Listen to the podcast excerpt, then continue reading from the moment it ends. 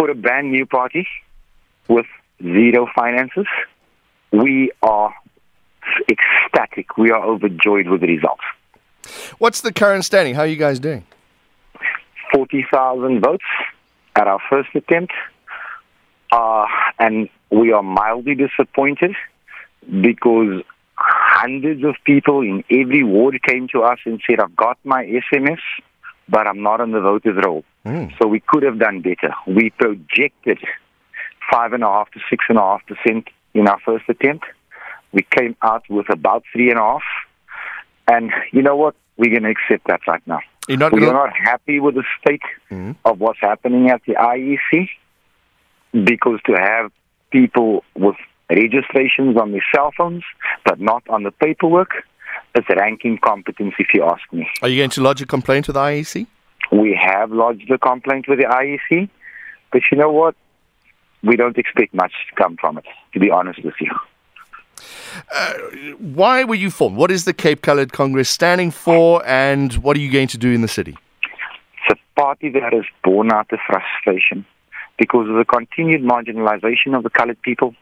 You know, when you sit in a meeting with a provincial minister, I'll call him by name, Tertia Simmers, and you sit with him and you tell him that you've got single mothers sitting on a pavement because they've been evicted because they could not afford to pay their rent. And he makes a commitment to accommodate these people in a close-by housing project. And he smiles at you and he lies to you. And you've got to go back and explain to these people that they are homeless, not because you failed, but because the minister lied. We walked out of that and said, you know what, let's give these people a voice. And this is why we made, this is why the Cape Coloured Congress was birthed.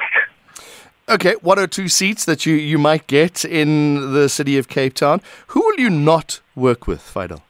We're willing to work with anyone. I've said it before, even in the days of Hatful Cape Townian. We will work with Verwoerd himself if it advances the plight or the cause of the coloured people. Right.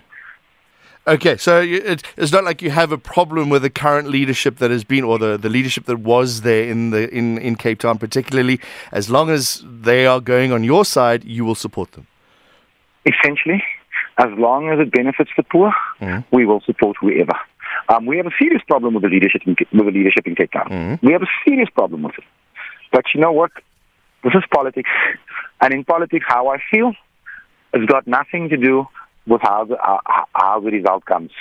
That, that, that's the long and the short of it. I was just thinking when I was playing that piece a little bit earlier about coalitions, uh, there's all talk about, well, we'll support this party. But what you're saying is you will support it on, on a, a case-by-case basis, as long as... one hundred percent. Sorry, so, one hundred percent. So if one party suggests things, as long as it's supporting the poor people, you will support them. one hundred percent. So we have to understand that it's politics. And in politics, the big parties are all about hypocrisy. So if I have to support your hypocrisy today to put a pensioner in a house, then that is what I will do. It does not mean that I will, it does not mean that I will agree with you on the next, with the next point on the agenda. Mm.